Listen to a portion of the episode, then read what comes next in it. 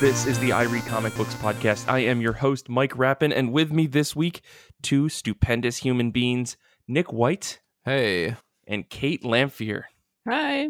Thank you both for joining me this week. I'm so excited to be here to talk about comic books with you. It's been a lot of weird times lately, to say the least.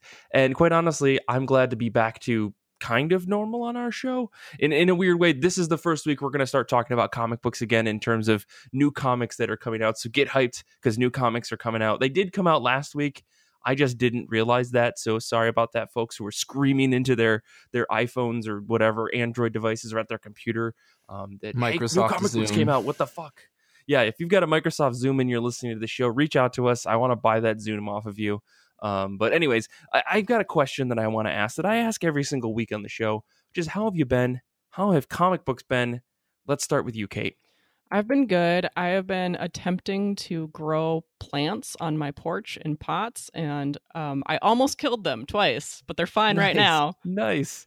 So um, I have been reading quite a bit of of Hoopla comics, as I'm sure everybody has been. Um, the latest thing that I've read was Emma and Violette: A Dream for Three. This is by Jerome Hamon, and it's a it's a short French series. Uh, it's really cute. So I I used to dance when I was a kid, which which kind of turned me on to reading this comic. Um, and there's more than one volume on there, but the volumes themselves are very short. Like they're more like our American issues sizes, like 60 pages, 70 pages. And the plot is that that Emma is the older older daughter and then Violette is her younger sister and then there's their mom and that's the three people which I didn't quite get until about the end of the book. I was like why are they talking about three people in this subtitle? Um, and Emma and Violette are trying to get into this prestigious dance school, um, but you slowly learn through the book that Emma really isn't that into dance, but she's practicing like five hours a day for some reason. And Violette mostly just wants to follow her sister into school, but she, she turns out that she actually individually does like all this dance stuff. And then the mom is the wild factor in here. And it turns out that when she was a kid, she was really trying super hard to get into a prestigious school or an orchestra or something Mhm. and she didn't make it in as as a violinist um so she's been like my girls if they want to do this they have to really be in it and you know emma's like but but mom but i don't wanna um so i won't spoil how, how the comic book ends and then of course there's more that i haven't read um but it but it is very cute so if you like french comics if you like cute stories if you like dance uh i highly recommend it Very cool. Very cool. This this sounds like uh, a really like dramatic series. So I don't I don't know how cute it is. Like you're saying, oh, it's really cute. It's really French. It sounds like the a very dramatic series. yeah, I mean, I think that it might be written for kids. Like the the two girls are probably. I mean, the oldest one is maybe like twelve or 13 Mhm. um, and then the youngest one's probably under ten. So I think that it's probably written for about that age group. So the the art is very cute. Mhm. Um, and then, of course, as an adult, I can totally see where the mother is coming from. And then, having been in dance, I know how much how hard it would be to actually get into like a real dance school, um, Right, as right. opposed to my one hour class a week that I did. gotcha. so, like, I kind of came came at it from this more like informed perspective about like. Okay. The bigger world that the creator was probably speaking from, but the actual story itself is very is pretty simple and adorable. Gotcha. Well, I will. Uh, I'll take a look at that. I, I did look it up while you were talking, I should say, and the art is very, very pretty. I mean, it's it's a very good looking book. Um, but it sounds very heavy. But you know, I'll take your word for it that it's not as heavy as as my mind is making it out to be. What about you, Nick? How have you been? How have comic books been? Uh, you know, things things have been good. Um, we're reaching that point of the year where I think people want to go outside and do things and uh Mm-hmm. to those people, um just stop it. Knock it off. Like I'm just trying to go outside and walk around my block and and I just just this isn't too much to ask, okay? The few times that I choose to go outside, everybody else stay inside. I'm Dear not- world. I'm not asking too much, I don't think. But when I see anyone else outside, I get anxious. So just don't do it. Just don't do it. Um, Nick, how will we do that? How how will we coordinate this? I understand that that is a concern. Um, I think I'm gonna get on Nextdoor. Is that the app Nextdoor? Yeah, um, yeah. Where you like report all your neighbors when their their dog isn't on a leash or whatever. That's that's Nextdoor, right? So I will get on there. I will block out my walking times, and during those periods, don't don't I don't want to see your fucking face. Okay, like wow, yeah, wow, Nick. yeah. Um, things are going great. I'm handling all of this perfectly fine. That's what I tell myself. I don't ask for outside opinions on that issue because I don't want to hear them. Um, let's talk about comics. I feel like I have some element of control in my life when it comes to that. Um, In terms of things I've read, I've got a few little brief things, and then I'll get into a larger work here, one that I'm sure will piss Mike off. So I'm really eager about that. Um, I read Drawing the Vote, an illustrated guide to voting in America, written by Tommy Jenkins, illustrations by Katie Lacker. Uh, this is published by Abrams Comic Arts, which is an imprint of Abrams, uh, surprisingly. Uh, Jenkins is a professor of creative writing and American literature at Louisburg College in North Carolina. He basically points out at the beginning of the book that he felt his students were very excited and up for participating in the election process in 2008, which, of course, was the um, first time that President Obama was uh, elected. Uh, and then points out how much people were largely, uh, his students were largely apathetic about the voting process in 2016. Uh, so he wrote this book uh, because, quote, uh, learning the history of voting is to learn the history of political and ideological struggles in America and the dramatic changes that shaped the country as we know it today.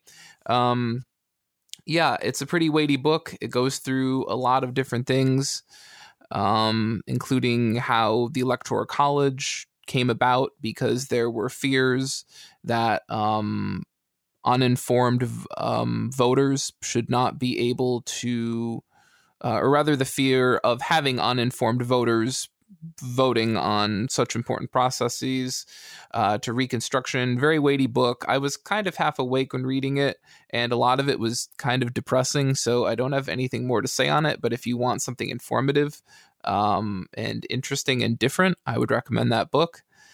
I also read uh, Lone Wolf and Cub, Volume 7, Cloud Dragon, uh, Wind Tiger. Uh, that's by Kazuo Koike, uh, who wrote it, and Goseki Kojima, who illustrated it. Um, the bad guys finally decide that they're going to round up Lone Wolf as part of a, and I'm definitely going to botch this, uh, a Desa Goyo, which is a policy I assume it was real and was a thing where vagrants would be rounded up around Japan and be forced to work in the gold mines or labor camps. Um, unsurprisingly, Lone Wolf uh, or Ogami Itto, he isn't real interested in working for people for free or being told what to do. Um, Nick, what is he interested in doing instead? uh, blunt force trauma. curious. Right. Okay. That's that's what and I was sometimes wondering, not blunt force trauma.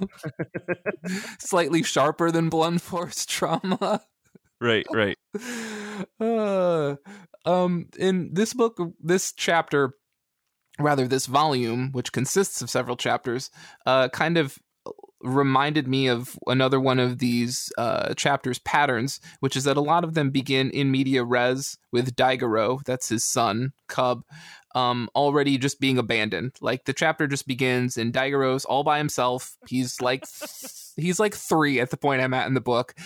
And you're like and if you're thinking that's that's pretty bad, oh it's worse. Like he was getting abandoned at like two, I'm pretty sure, in earlier volumes. Um, and he's just all by himself. And this one begins with him just balancing on logs in the middle of a, a, a river, like a, a lumberjack.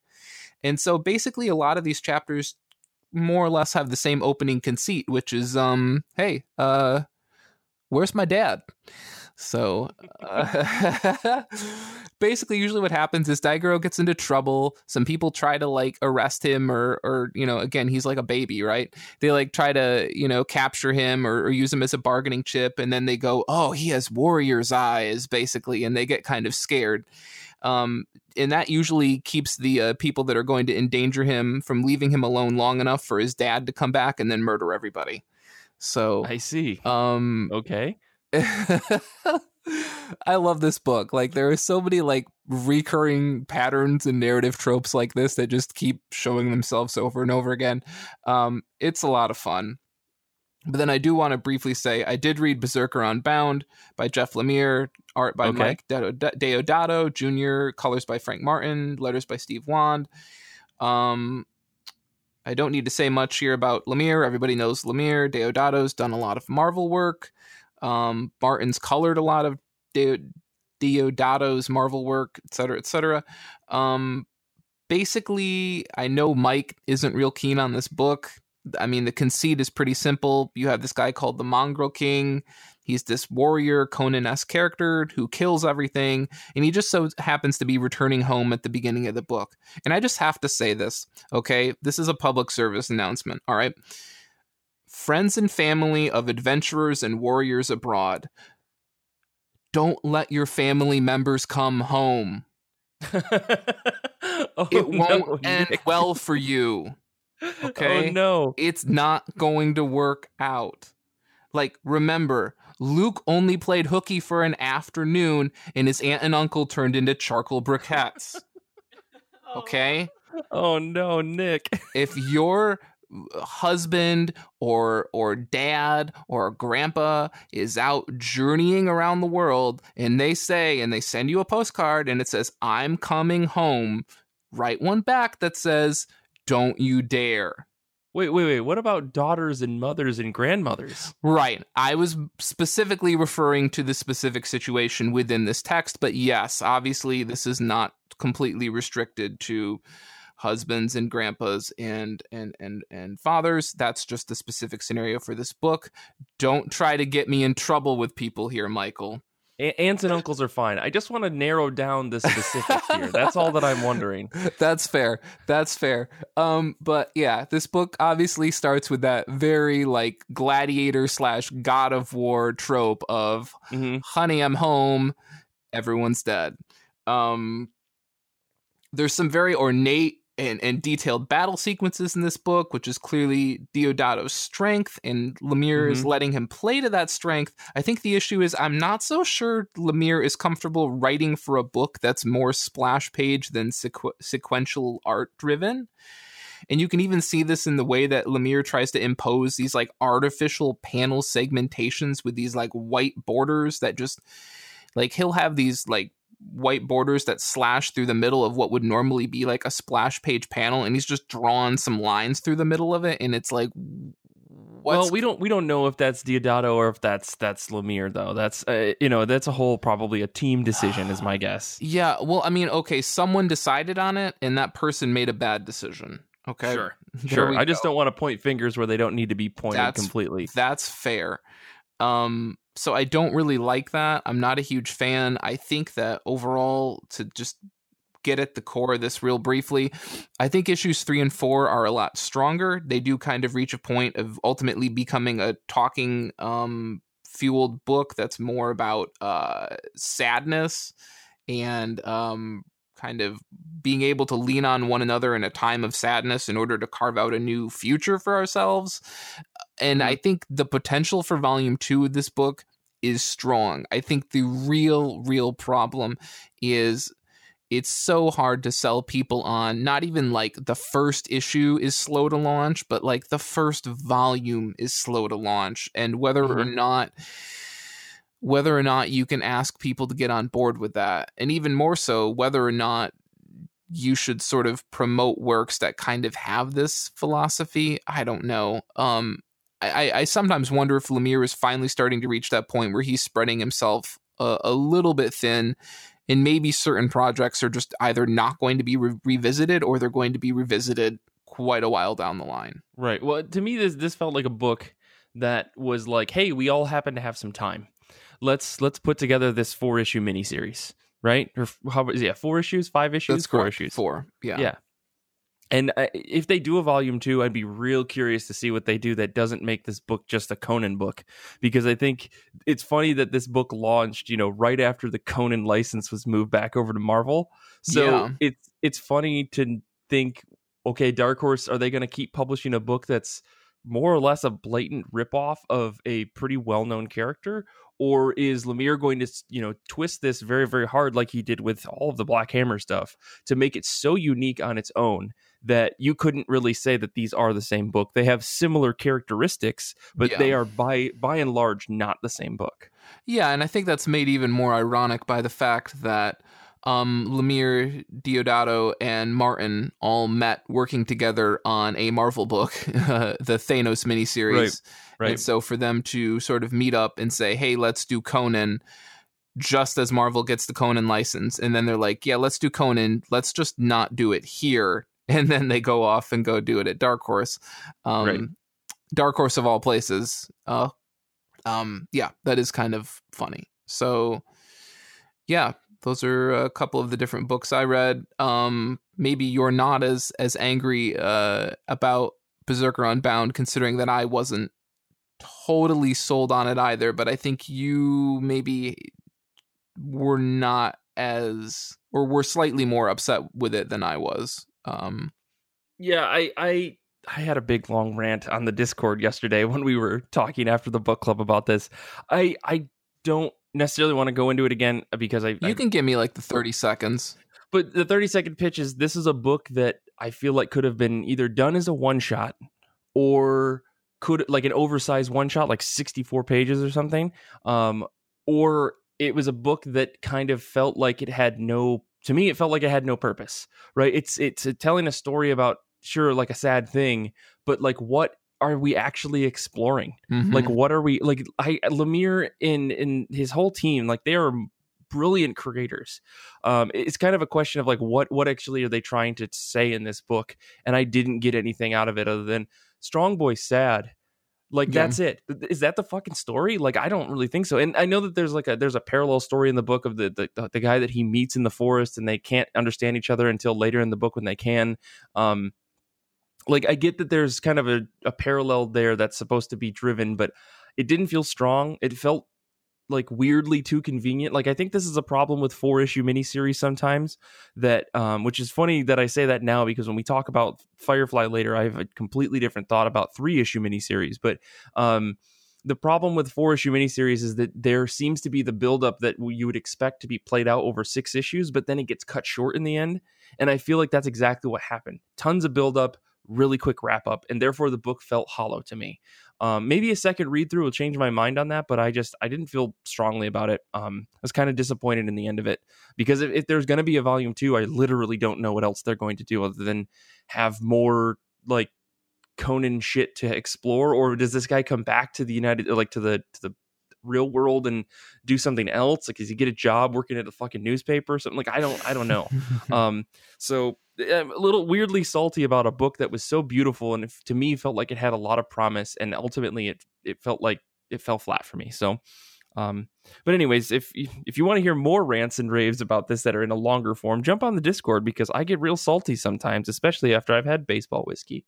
um, but for me, really quick, uh, week's been this past week's been pretty pretty all right. Uh, got some things scheduled in the mix that are coming up that I'm pretty excited about um, for the show. So more on that probably in June's schedule update. If you're on Patreon, that's a thing. But um, beyond that, I've mostly just been reading a lot of One Piece. Um, but I did sit down and read some other stuff. Um, I read The Way of the House Husband Volume Three. This is a manga come that's coming out from Viz. It's one of the goofiest, almost strip style comic. It's a, a manga. It's like 11 to 12 pages per chapter, and uh, this is by Kousuke Oono. And the story is a former yakuza like assassin or he- like heavy hitter uh, decides to one day get married to a an office woman who has a, a, a full-time job and so he stays at home all the time and he cooks and he cleans and he does all this stuff but it's hilarious because he's this weird and i don't want to say weird he's this tattooed gangster looking guy who still dresses like a tattooed gangster in like you know big suit or uh, what are they called? Like tracksuits and stuff, and he's got the glasses and chains and stuff. But all of his quote unquote enemies that he's trying to kill and take out are like a roach in the house, or the microwave that's acting up, or a toaster oven that's brand new, and it's like it's it's hilarious. And Uh. each each chapter, you just when you think the joke has been stretched too thin, it ends, and it's it's perfectly timed. The first I think volume two, I have not laughed so hard at a comic in many, many years. Just some of the bits in that are fantastic. Um, one of his former lackeys ends up be, like wanting to learn from him because they're like, "Oh, he must be training for something great if he's you know given up his whole life to go do this thing. Um, it must be super important because he's like the baddest ass dude ever. He's like the John Wick of the yakuza. Um, essentially, that's how people treat him. So as the story goes on, he runs into other gangsters and stuff. And this book is drawn as if it was a serious like adult comic, but instead it's just this goofy story um, where this guy has to, you know, he's helping his wife do things around the house, or he's doing all the things around the house, and his wife comes home and she's tired. Um, and it's yeah, it's it's really really funny. Um, volume three is is a continuation of it. It's like twelve chapters per volume. Um, it's probably one of, like I said, one of the funniest manga I've I've read in a very long time. So I highly recommend it if you just want some goofs, um, because the art is stupendous. It's drawn so serious, and then it turns, you know, the camera will turn around and it'll be like, oh, he's has to deal with a seven year old kid who's trying to sell him cookies, um, rather than actually a person who's come to his house to murder him. Um, it's and it's written so well. Like every every joke opens up the same. Uh, it's very serious until you realize what the actual thing that's happening is is revealed. So um, highly recommend that. The other book that I read was The Ludocrats number one. Like I said, I realized that comic books really did come out last week, um, but we didn't talk about them. So uh, the book that I would have picked anyways would have been The Ludocrats number one. This is uh, Jim Rossignol with Kieron Gillen, art by Jeff Stokely and Tamara Bonvillain. And yeah, this is the wild and crazy book that uh, I think people have been looking forward to for a while. Kieron Gillen has been apparently planning on releasing this book for many, many years. He's been working with Jeff to try to, or Jim to make it actually happen. Um, and I think Jeff Stokely and Tamara Bonvillain came in and made this book the wildest and craziest thing ever. Um, really looking forward to number two because number one barely made a lick of sense. But I think that's because I think between Jim and Kieron, they're trying to be a little bit more unhinged than I think. At least I'm, I'm not too familiar with Jim's work, but I know Kieron Gillen's work. Uh, he's not nearly that unhinged um, compared to someone like a Grant Morrison or a Warren Ellis or an Alan Moore or whatever. You know, these British writers that tend to go off the fucking deep end with wild shit and then somehow manage to wrap it up for good or for for bad.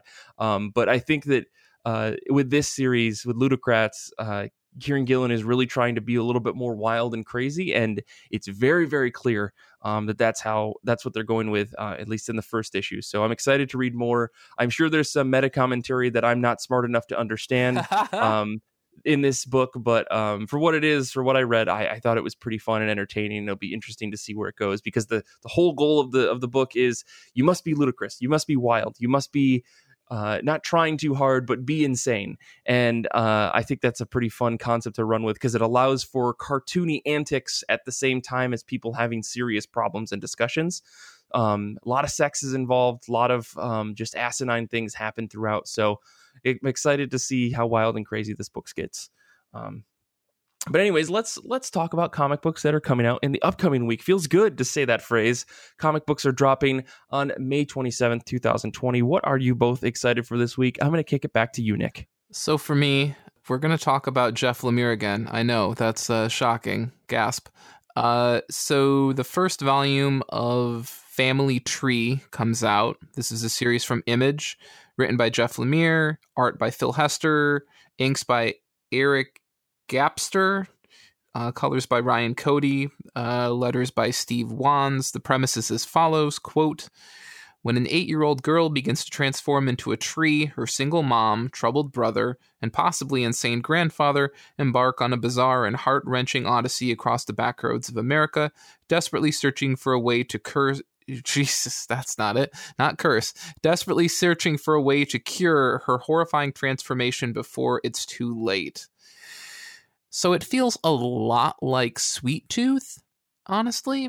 Yeah, I was gonna say that sounds a lot like Sweet Tooth, but it's more about a kid. A kid, I guess. Well, he was kind of a kid in Sweet Tooth.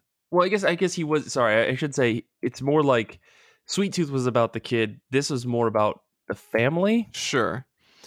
Um, yeah, so it's it's a lot of Lemire's uh, strong points, uh, family stories, stories about rural slash farming slash small town living, um, some horror elements in there. So I feel like it's it's a lot of what we've kind of come to expect from him. But also, again, as I said, it does seem to harken back to Sweet Tooth more than anything else, which I think is arguably I was going to say the first title that put him on the map, although maybe that was Essex County. Who knows? Um, I should know. That's the correct answer. Um, so yeah, I think pairing up with Hester was a smart choice. Uh, Hester's actually no slouch of an author himself. I read his series Mythic, which he wrote for Image a few years ago, and I thoroughly Mhm. enjoyed that. Um, uh, Lemire uh, describes the book in an interview with Sci Fi as a work that, quote, combines all of my storytelling obsessions into a love letter to David Lynch and Alan Moore, all filtered through Phil Hester's incredible vision and a sprawl- sprawling new horror mythology set against a family road trip against across America in the 1990s, which it's like, geez, like hedge your bets. Like maybe don't set people up for things. Like Mm-hmm. maybe it should be like, hey, this is a book. You might like it. It's it's possible you won't. This is also why I'm not doing marketing for Image Comics. Um, I Yeah, suppose. um, but yeah, I would encourage people to check out some of the preview art. I think Hester's art might be a little kind of 90s loose aesthetic for some people. I think Sure. it works for this book. I think it's a good pairing for this title. Um but yeah, I'm sure some people will kind of say I don't I don't know if this is for me.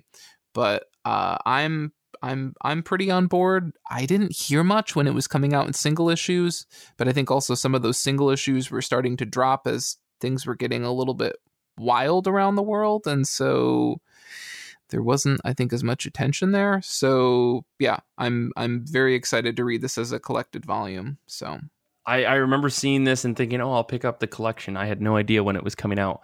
My, I just really quick before I pass over to Kate, I do have a small story about Phil Hester. Um, I was really, really obsessed with his book Fire Breather that he did over at Image. Um, short-lived series. It kind of lived in the shared, quote unquote, shared universe that Image was creating for a little bit. That was kind of set up between Invincible, Astounding Wolfman, um, Tech Jacket, Spawn was in there, Savage Dragon. They all did a big crossover at one point, and Fire Breather was another character that I really liked, and I was obsessed with the book. And so I had brought eh, all the single issues that I had um, to a C2E2. Or no, this was before Firebreather came out. It, was, it had been announced. But I, I, I saw Phil Hester. I had read some other stuff that he had done. I had brought some issues with me that I wanted to get signed from him. This is at C2E2, maybe like the first or second year. And I had a, like a sketchbook full of, of gambits that I was trying to get. Um, and I was poor and I didn't have any money. So I was thinking, you know, I'll just maybe walk over and ask if people do free sketches. And so I brought these books up to Phil Hester and I had him saying, Oh man, I really love this stuff. I really love everything you're doing. And I was like, Hey, I know that you also draw. Would you be up for drawing like a, a gambit in my book? And he looked at me and he looked down at all my books and he said, Sure, kid, hold on a second. Like he was not pleased that I had asked him, but he pulled out a, par- a permanent marker and he drew this beautiful sketch. Like it took him 10 minutes. He drew this beautiful Oh, gambit wow. in my um, sketchbook that I have around my house somewhere. Um, but I always treasure that because I, I know like since then, you know, I always pay for commissions and sketches. I like I have the money to do so, and I always feel bad about it, you know, asking for anything for free. But um, at the time, I was just like, I just want to get some sketches, and there were some webcomic artists who were all for it, and they were doing it. So I just I didn't know who was who really. I was just I didn't know if this was a regular thing or not. And I asked him, and he was he was he was very nice about it. Um, but uh, yeah, that's my my one Phil Hester story. And one day I I want to get like a massive, a really nice commission from him because his art is in fucking incredible. Um, but he was kind enough to give me a free sketch that I will always treasure. Uh, so, anyways, uh, Kate, what about you? What are you excited for this upcoming week? Yeah, there wasn't a whole lot to pick from, so I was like looking for like some Lady Mechanika or something to get really jazzed about. But Mhm, um, mhm. I don't think everybody's quite ramped ba- that uh, quite ramped up that much. So, Yeah. but I did find something that I that I think does look very cute and is right down my alley. It's called Steam Volume One. It's by Drew Ford, Dwayne Leslie, and Eva De La Cruz.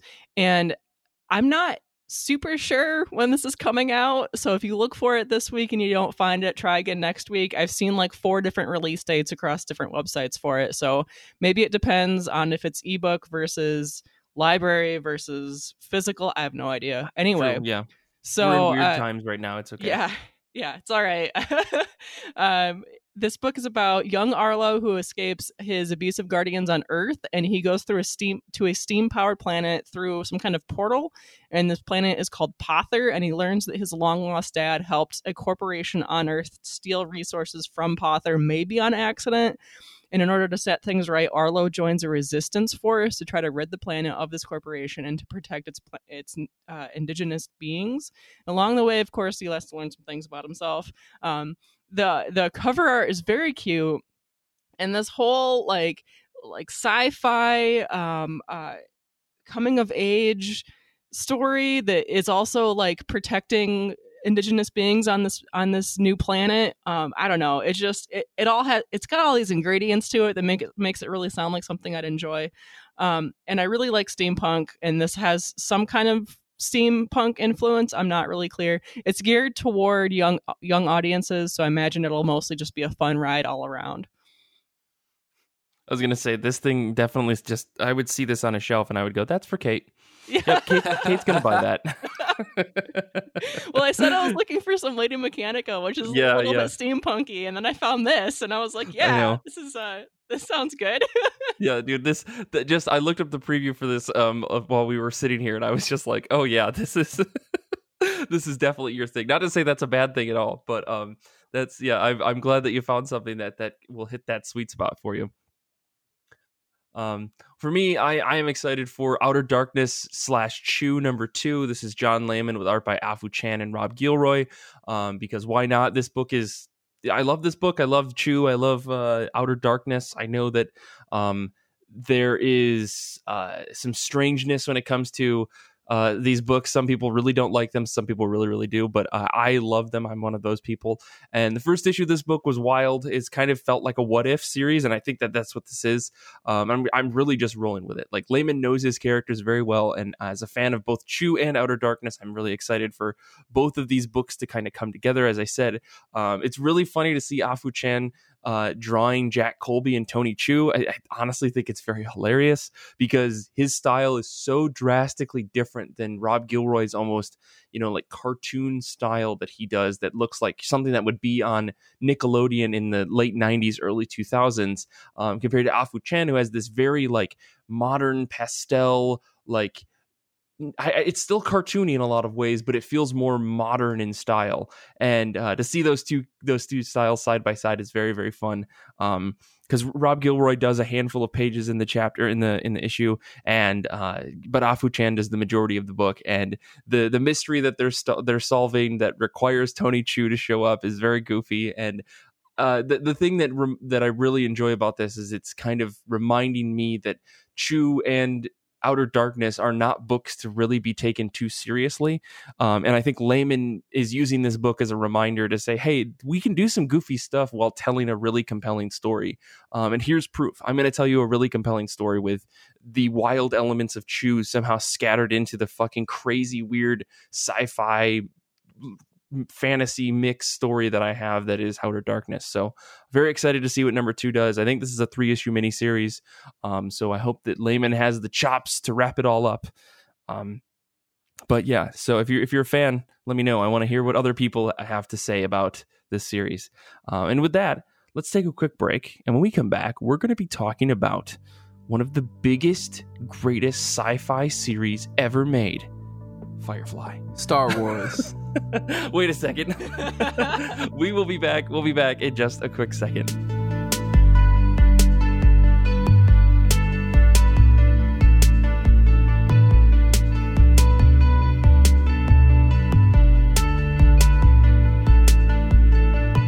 For our show this week, we are talking about the infamous, the one and only television series of great sci fi renown, Firefly, that originally aired on television in the year 2002 and 2003. But we're not just going to be talking about the TV show. No, in fact, we're talking about the comic books based on this TV show.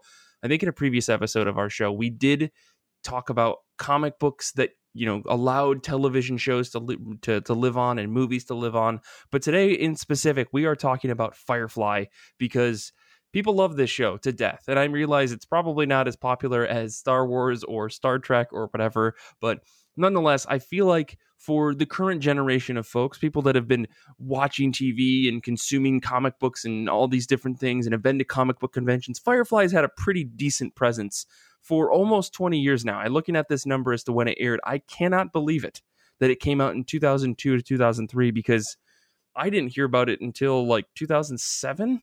So I'm I'm just baffled. So I brought together on this episode two experts on the series, people that know maybe quite a bit about it or at least watch the TV show and have some thoughts on it. Um, and we're going to talk about the TV show as well as the comics that are based off of the TV show because they're still coming out to this day.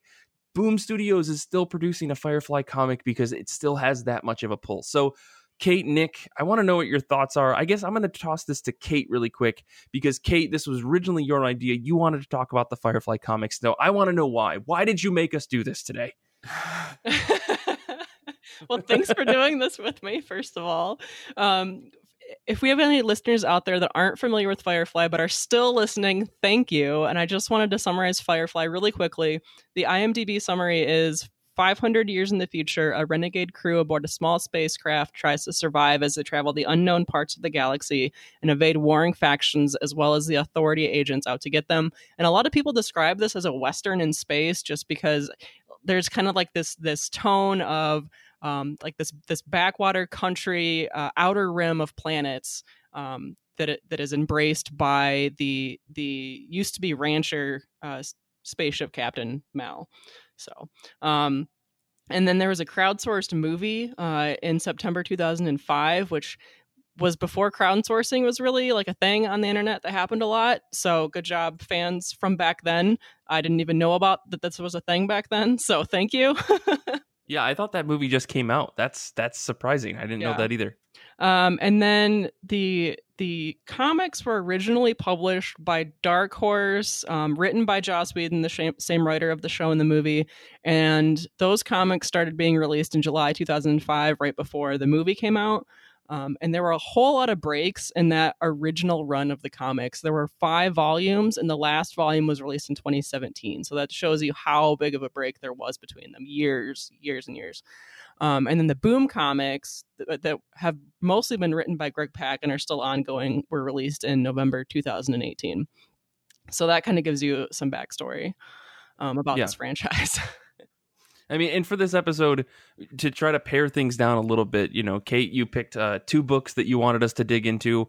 Um, we, we wanted to read some of the old stuff, some of the new stuff. So we read the first arc, or at least I read most of Firefly Book One with writers Joss Whedon, Zack Whedon, Patton Oswalt, Brett Matthews, Jim Krueger, um, with art by a handful of different people Will Conrad, Chris Samnee, Patric Reynolds, Fabio Moon. But we focus specifically on the one first three issue volume um, Serenity, Those Left Behind. This was by Joss Whedon and Brett Matthews with art by Will Conrad. And then we also read Greg Pak's um, Firefly Volume 1, The Unification War, um, with art by Dan McDaid, uh, colors by Marcelo Costa, letters by Jim Campbell, and cover art by Lee Garbett. Yeah, so that gave you guys um, some Dark Horse and some some Boom uh, experience with Firefly, which I think are really different. Um, to answer drastically different. Yeah. Kate, yeah. I have so many thoughts about comparing these two books, but continue. Um, you you asked me why why I wanted to to read Firefly, why I'm so into Firefly, and and I every time that I watch this show, I pick up more in it. Like for example, I've watched this show a dozen times. Um, I rewatched the show in preparation to read the books, and this last time through, I realized that we see the the gruff, uh, basically security guy Jayne. We see him forging IDs in one of the episodes, which like you would never think that this man would be able to forge official documentation and this is the 1st mm-hmm. time i ever picked it up so like there's just so much these stories are so rich all it's a large group of characters, which Joss Whedon is, is historically good at writing, um, and they all have their own individual relationships with one another. They're their own standalone character that is interesting, and then there's a whole group dynamic, and then they're all brought together by this this captain Malcolm Mal. um, and and he's kind of the glue that holds them together. But then, I mean, especially with these comics, you do see them in smaller groups, um, talking to one another and realizing that they are a family even when when Mal's not there. Um, and then the world building is phenomenal. I mean, you have the the inner rim which is controlled by the alliance and the outer rim which is um, there is some correspondence with that's where the resistance is hiding but there's not like Mhm, a one mhm. for one correspondence with like a lot of the outer rim is still pro alliance because it brings them uh, resources and helps uh, terraform the planets um, all of that that good stuff with having basically corporate backing effectively um, Yeah. uh, and then you also have some nefarious, more science fiction things like the um, there are reavers, which are kind of like madmen um, that basically just roam around and murder people. Um, and then you have these assassin girls, and one of them is one of the main characters, River. Um, they're basically they've they've had a lot of surgeries and a lot of uh, kind of like brainwashing training to just be controllable assassins for the alliance. So Yeah. there's just so much. Ah, it's so good. Yeah, and I, I mean, I, I think when this this came out, I mean, this was riding on the the coattails of Buffy having just finished, I think.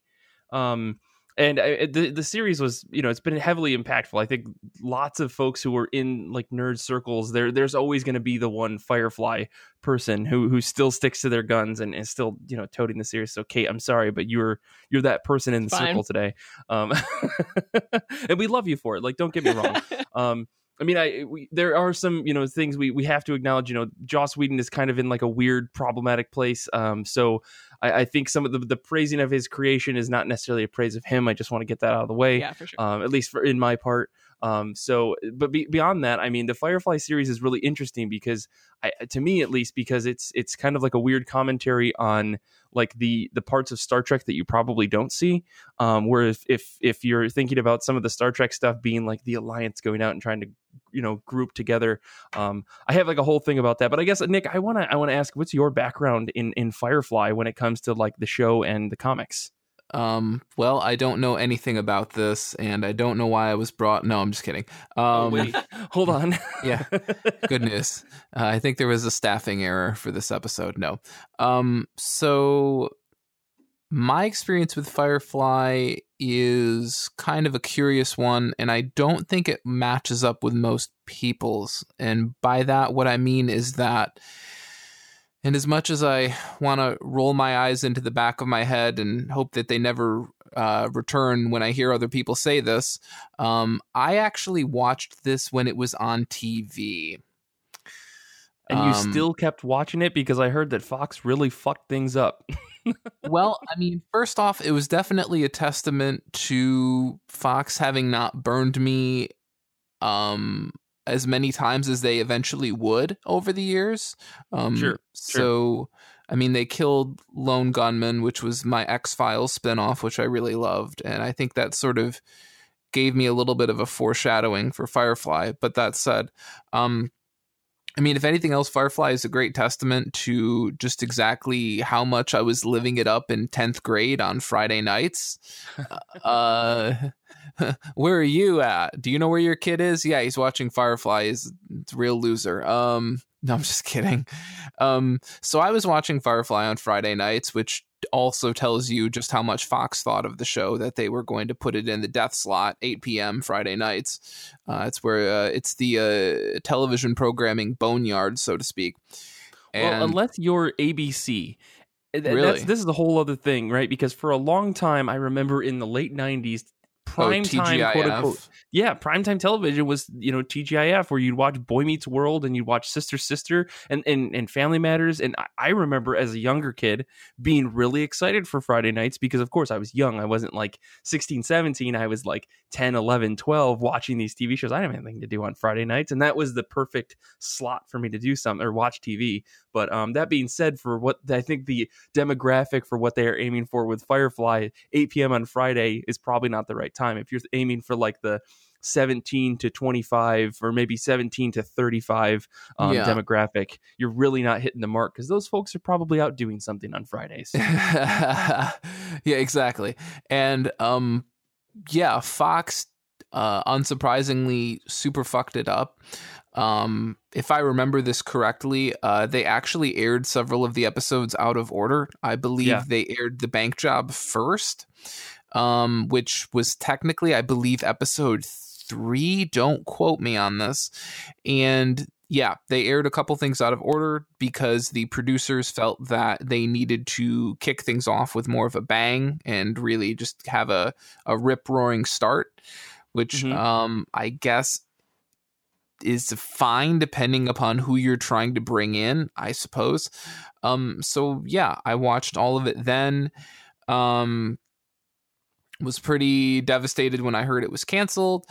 Um, and then, of course, the movie came along, and what was kind of unique about this era, this time, right? As I, I say it like it was like 1762, it was like 2004, 2005. I mean, that was 15 years ago. Right, exactly. Like that's First off, crazy. yeah, first off, I feel old. Second off, like this was sort of at a point where, uh, like, and it's not to say that shows that got canceled before Firefly didn't have dedicated fan bases that stuck around. Like, that's always been a thing, right? But I think certainly in the last 10 to 15 years, this idea of shows coming back, shows getting revived on different networks, shows getting revived on different media platforms, like, it's all possible now, right? and and with Firefly, we were kind of at that point where even though the show got canceled, you know, I was able to go out and buy five or six DVDs and harass people who hadn't actually seen it the first time and be like, "Hey, you know, this means a lot to me. Let's sit down for 17 hours and watch uh this show or whatever." Mhm. Um which I think was something that really wasn't as possible before. It's more like So- 10 hours, but that's fine. That's Yeah, close. yeah. That's close enough. Um, I mean, I, I, it's, it's nearly double. Uh, my my estimate was so maybe not that close, but yeah. So that was kind of my experience. Uh, since then, I've seen Serenity. Beyond that, my participation hasn't really gone beyond that. So Gotcha. Well, I so I to to just briefly give my history with this. I I didn't know about this show till I think my sophomore year of college. Um, so 2007, 2008, some friends of mine um were like, "Mike, you've never heard of this show?" And I was like, "No, why would I? Never watched, never really watched TV." Um, and that was true. I didn't really do a lot of TV watching. I watched more movies and stuff when I was in high school, but um. I ended up sitting down and watching the show. I think in a weekend with my friends, and I was blown away by it. You know, like the the ability to do like a network television um style sci-fi show and have it feel so compelling. Like i'd never seen anything like that before and i'd never seen buffy. I'd never seen anything else that joss whedon had worked on. Um and so i was i really loved it and i was super bummed that it had been canceled because there's so much story to continue so many open questions by the end of the, even the first season. And then of course I, I saw the movie and you know seeing the end of the series like you know people wanted it to come back and wanted it to get revived but you know the cast and the crew and you know even writers joss whedon and, and company you know they said well serenity is the end of the story. Like that's the, we've decided that that's the way that it's going to be done um which is a bummer but um you know I, I accepted it and moved on and the fact that it still carries on to this day people are still wanting you know malcolm reynolds style stuff. They still quote things. The firefly class you know ship is still getting printed on t-shirts and posters and people are still doing mashups is a testament to how influential a single series was and i think you can probably see that influence across the medium of comics and television where you can do these character like study style shows where um, you've got or group dynamic style shows where you've got a, a very rich cast of characters and their inter interplay between each other. When you pair two or three of them or you group two or three of them off together you tell a totally different story than if another you know group of three were telling the same in the same situation because of how varying each of the characters are but the fact that they all come together you know on this one ship under this one person.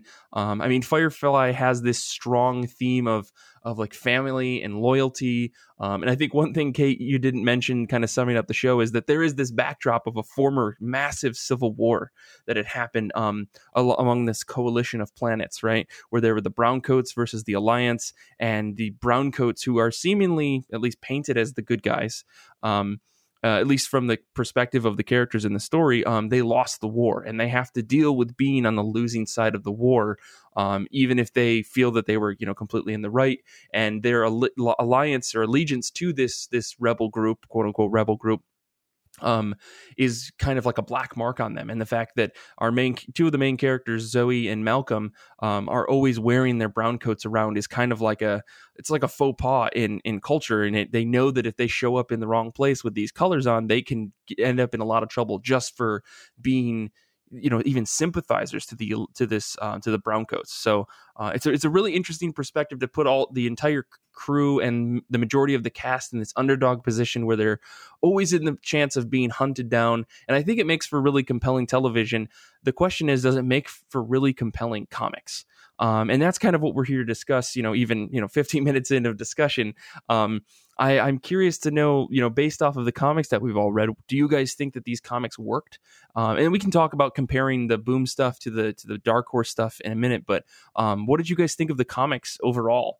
Um, I guess I'll kick back to Nick since you are the person that seems to have um, you know, you're kind of in the same boat as I am. I didn't really read anything up until this episode. So, um, what are, what were your thoughts on having seen the show and then reading these comics?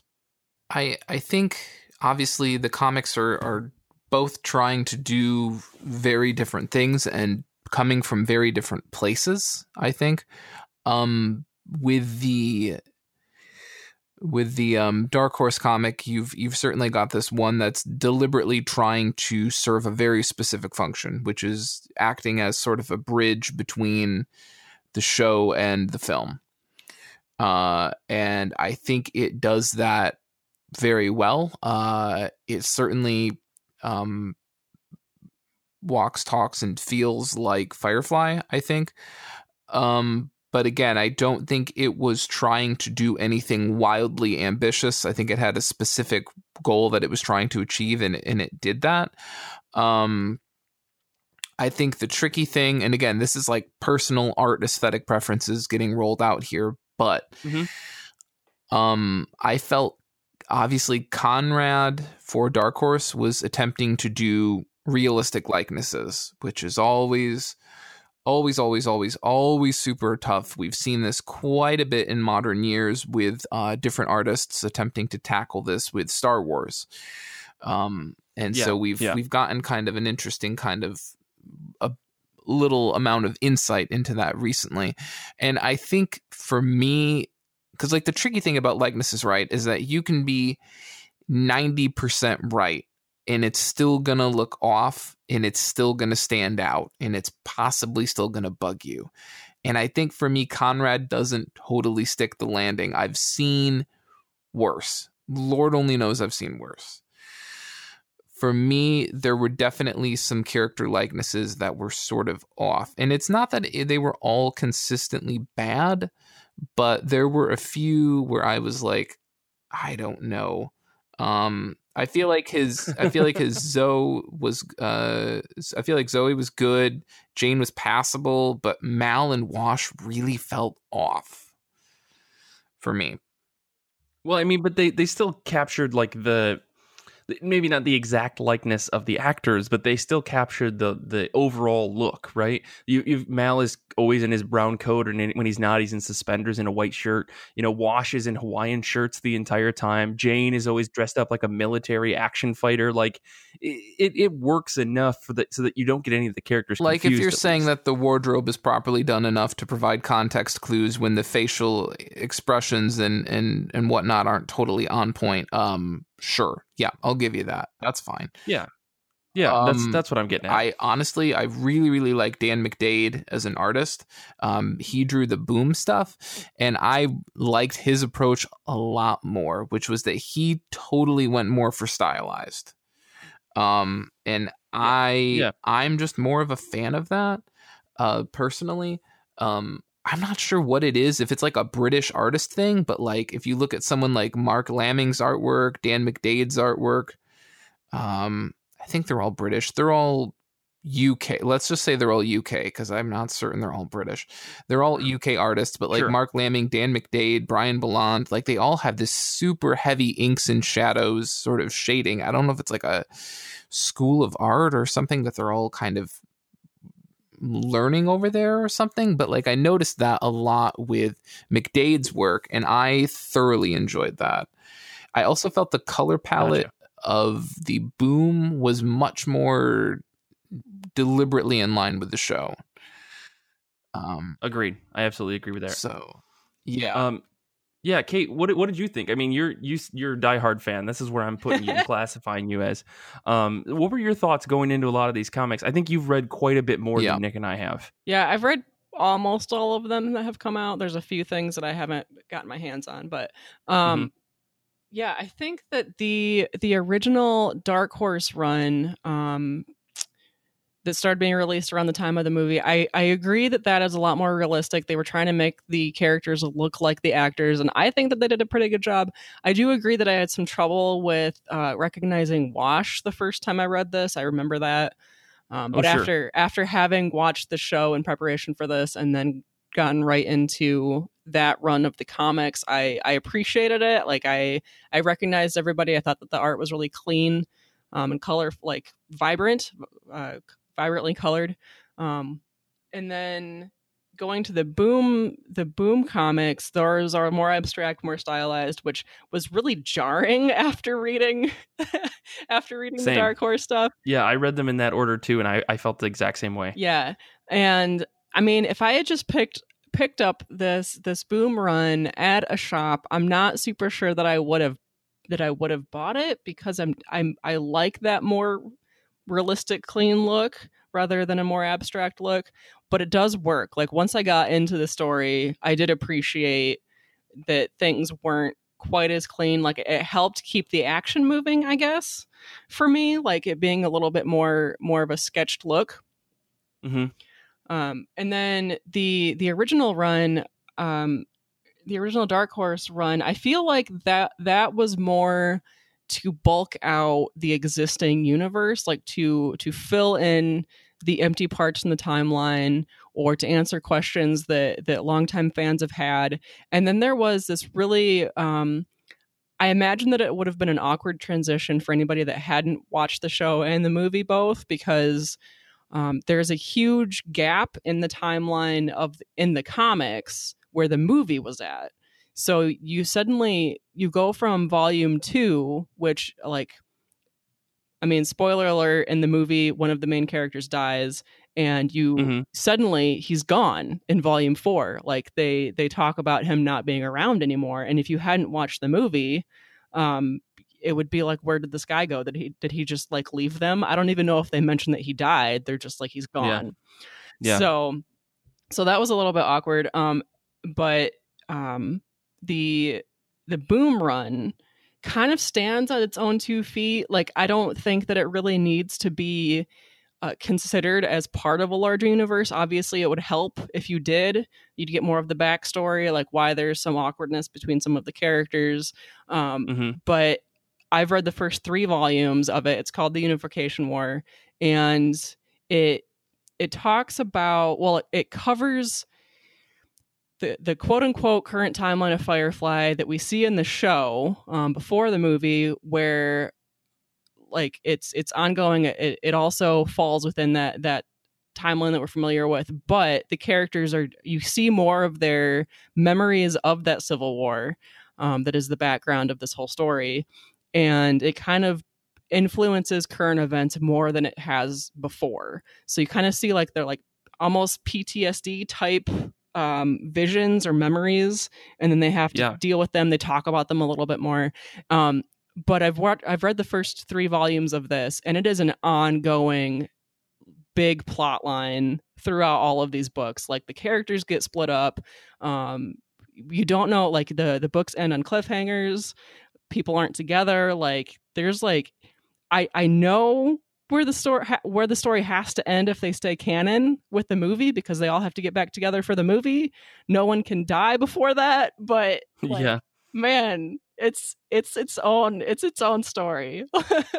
yeah, I was actually genuinely surprised that this the vo- the first volume that Greg Pak had written um, ended with like a cliffhanger. It it didn't even resolve as the end of the volume. I, I was genuinely surprised by that. Um, but uh, it seems like you know the, the unification war thing keeps going. Um, I did feel like that they were hammering pretty damn hard on the whole you was in a war and you saw some bad shit. Um, but I think that that's also like a continuation of like I had read a bunch of the old Dark Horse stuff first, and that kind of gets brought up every once in a while. That's a thing that's you know pervasive throughout the whole TV show, I think, mm-hmm. as well as the comics, you know, that Mal and Zoe have some pretty bad shit in their past. And they are trying to get past it and they're trying not to, to let let it haunt them, and yet it keeps coming back. Um, which you know that's that's an interesting plot. I, I, think that there is some good story there, but um, the fact that it is so it felt very heavy handed um, in this first volume from Boom um, I was kind of just like, all right, there are there are other things to do, right? The other characters in the story aren't necessarily just side characters; they they actually have fully fledged story bits, which I thought was really interesting. That in comparison to the Dark Horse stuff that Joss Whedon had written, I think that he was able to give everybody the amount of screen time, like quote unquote, that they needed in order to allow them to spread their wings equally throughout the run. Um, even just in the one three issue volume that we read. Um, because I, I, had read the other stuff. I read like the Shepherd book one or the Shepherd's Tale one shot. I read the Chris Samnee one shot that he drew. Um, and I really liked everything that I read in the Dark Horse stuff. It felt like natural continuations or little asides, like a almost like a BPRD or a Hellboy like volume where it's just like a little little story inside the shared universe um, that doesn't necessarily connect to the other stories that are in this contained volume or in other volumes. Um, so and I, so I think to that end, I actually really like the Dark Horse stuff more, but I think that's it's two different types of approaches, yeah. right? I think Boom is trying to say, okay, we only have so much timeline that we can potentially write stories in because we know that if we're keeping the continuity the way that it is, that it has to eventually get back to the movie. And if it has to get back to the movie, then things dramatically change and we lose a main character. So we probably shouldn't try to avoid that. And Instead, we need to make all these stories last a little bit longer. So, you know, rather than them just wrapping up individual arcs six, you know, six issues at a time, um, I feel like the natural the thing for them to do is to j- drag them out a little bit. It sounds to me like it's enjoyable, Kate, but um, having only read the first volume, it felt like, oh, this is just going to keep going. This one mission, or quote, in my mind, this one episode is just going to take a little bit longer than in previous runs of this series. Yeah, I felt like the uh the original Dark Horse run was just like individual capers, basically. Like every volume kind of stands on its own. It could be its own episode, yeah. maybe a long episode, but um, sure, sure, sure. And then this new one is just its own. It's a, its own series, basically, just in it by itself. Yeah. Um, I do, I do think that you're right about the original the original Dark Horse run does a better job of making all of the other characters other than Mal and Zoe ha- like standalone. Like they they are still individual characters. They still have their individual individual stories, and you see those stories versus the the current Boom run. Um, you still see them in the background occasionally they they do still get kind of split up and they have to take care of things but it's really focused on mal and zoe um because mm-hmm. even even when the, the, party is split like like in d&d um never split the party um mm-hmm, it's mm-hmm. still like zoe is still basically running one part of the story and mal is still basically running the other part of the story um but we do also get new characters which you don't really see um in their dark horse run you we're just working with the established characters um, on that mm-hmm. one, which is still great. I mean, you still get get filled in um, different parts of uh, the TV show that you never really found out, like the end of like a side story or something, or you wanted to learn more about somebody, and that's great. That's cool. I I loved that. Um, but it is really nice to have some fresh faces that that these new creators can just work with and give them their own story and it's fine if they die because that adds a I mean, like it's fine within canon that they die, and then while you're reading the comic book, it adds a level of um, unknown. Yeah, yeah, you don't know if someone's just going to either die or they're going to go off somewhere else in space. I mean, it's the same thing that I think a lot of other licensed books have a problem with. I think the one that we're going to keep coming back to is Star Wars because I think it's the most prevalent.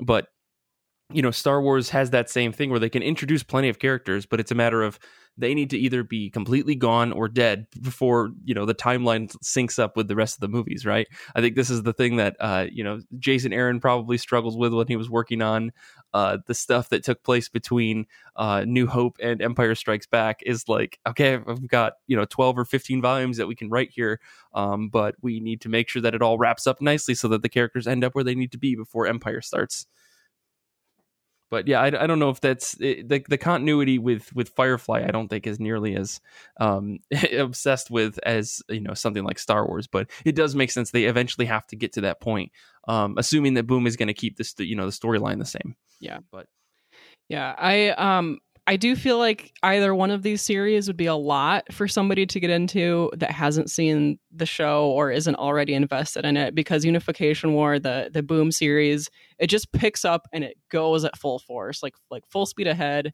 Um, it's it's very action heavy, um, and it ends in a cliffhanger, so you're gonna want the next one ready. Um, and that Right, just keeps right. going, like it just keeps going like that. Um, and then the better um, better days, the the Dark Horse volume. Um, it's great. I don't know how well it would stand alone to somebody who hasn't isn't familiar with the franchise already. Um, I'd be really yeah. interested to hear from somebody who picked this book up up without being familiar with the rest of the story. Yeah, I think that Dark Horse volume has a heavily reliance on you have seen the movie or you've seen the TV show. You now you can read this.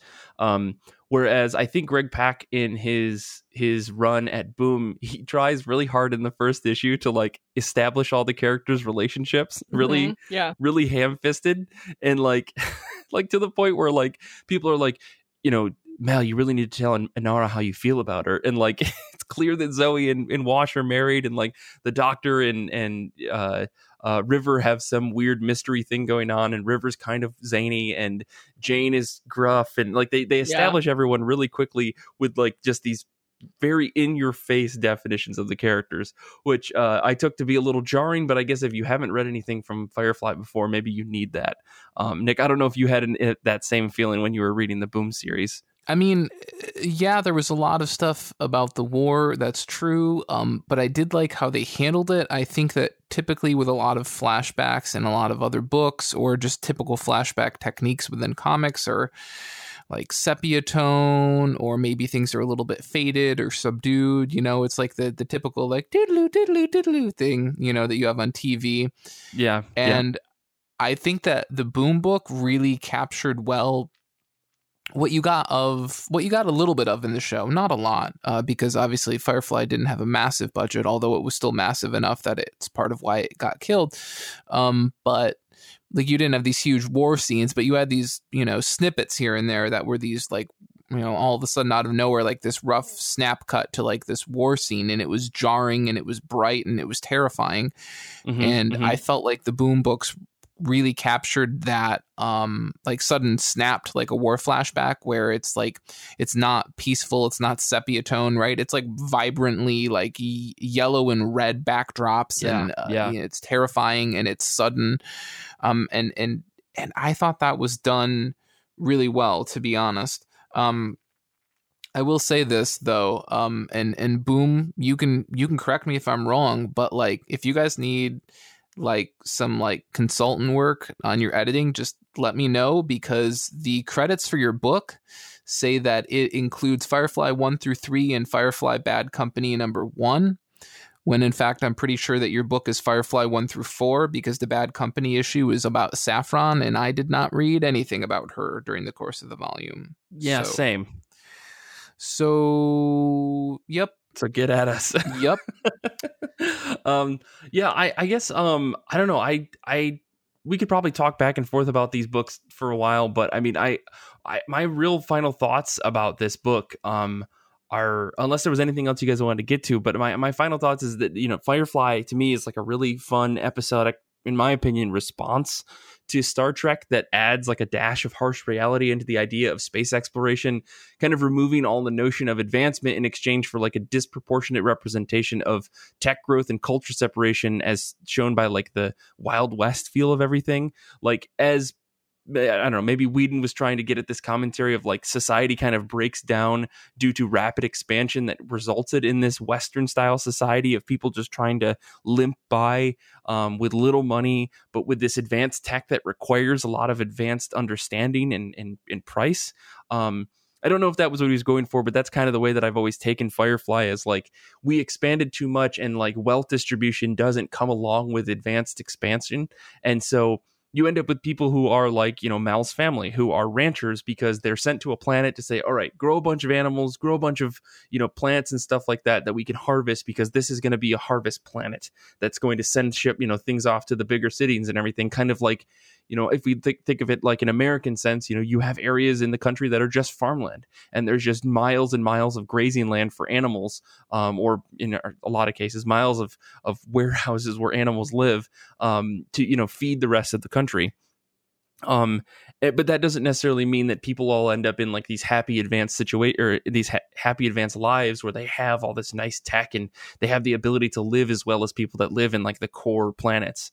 Um so i i really have always appreciated that about about firefly that it's like people have to still survive in this advanced tech world but maybe they aren't themselves culturally as advanced as as as some other people. And i don't mean that as like in a derogatory term but like or in a derogatory way but it is interesting to see that people still fall back on these ideas that I think are prevalent in like a Western society of bartering and and robbing and all this other stuff. And it helps that I think Whedon and co, you know, they took this idea of well, they would have a lot of horses, they would have you know wheel uh, they would have like wagons and stuff like that for transport because it's all easy. It's all simple machines. We don't have to invest in bringing fuel and stuff if all we need is animals. Um, therefore, we kind of fall back on this idea of having, uh, you know, a jet engine ship, but also there are horses. Um, so I, I've always appreciated that that clash between um, Western and sci-fi in a way that feels like a way that something that you could explain away in, a, in an interesting way without it being like forced upon the viewer and the reader in this case. Um, but I don't know. Do you guys have any final thoughts about Firefly? Because I just wanted to get on my soapbox really quick. um, my final thoughts are not nearly. Uh, they don't sound nearly as nice as as your analysis, which was very good. Um, I guess if you are just a casual Firefly fan and you're not sure that you want to get super into the comics because there are so many of them, um, I do recommend the the Free Comic Book Day 2016 comic. It's a short, um, just a single issue. It's called The Warrior in the Wind, and it's basically um, River is babysitting, and she tells the story of um, the very general story of the Firefly crew through through the movie um very quickly, but in like these really fantastical, almost like Robin Hood type terms, and it's it's, it's just a delightful little little story um that hopefully you can still find for free somewhere. Very cool. Very cool. What about you, Nick? Any any last thoughts on Firefly? Is you going to pick up all the books now? um, you know, if if anything else, I think I might at least continue the Boom series. I think um, what what's really interesting, and I kind of touched on it maybe a little bit, but you know, sometimes when you have a franchise property get shifted between publishers or things like that, uh, not only is it not a super like peaceful or amicable one, but uh, frequently you end up in situations where things end up going out of print, right? Or it just becomes harder to get your hands on things. Right. And I do think what was really unique and interesting about this handover um, was that not only did Boom get Whedon on board as a consultant, which maybe that means that he you know he gets his name on a check every month and maybe that's it but that aside um they they got the rights to actually republish all of the Dark Horse content, which mm-hmm. was kind of a win-win. Um, but what became even more interesting is that they actually retained the Dark Horse books as canon. And I found that really fascinating because frequently that is exactly the opposite of what you see right? Right, Normally right. you're like, all right, you had your fun. And and we we we we, we had this with with Dark Horse handing um we had it with Dark Horse handing over another franchise uh called Star Wars uh when they Mhm. gave it back to um Marvel. And Marvel went, all right, you had your fun. Uh pretty much everything you did was all a fever dream. It never happened. Uh cool. Um Except for when we want to pick and choose little bits and pieces that we want to keep. exactly exactly and so i do find it really fascinating that you can kind of juxtapose that with this where boom said everything that happened with dark horse is canon like all of that Yeah. took place and we're just going to build around what you built i don't know i found that really interesting obviously it's not a one size fits all um strategy but in terms of like the dumb little parts of comics that i find kind of fascinating i did find that really interesting because i know you and i have had a ton of discussions about kind of the the tricky nature of uh, sort of what you got at earlier which is you know you've you've got comics that you need to write and you have you know an allotment of two or three arcs but by the end of the third arc you know character x y and z you know they can't be dead and they need to be on this planet because that's Right. when the movie takes place and so I, I did find that really interesting that boom in some ways willingly and effectively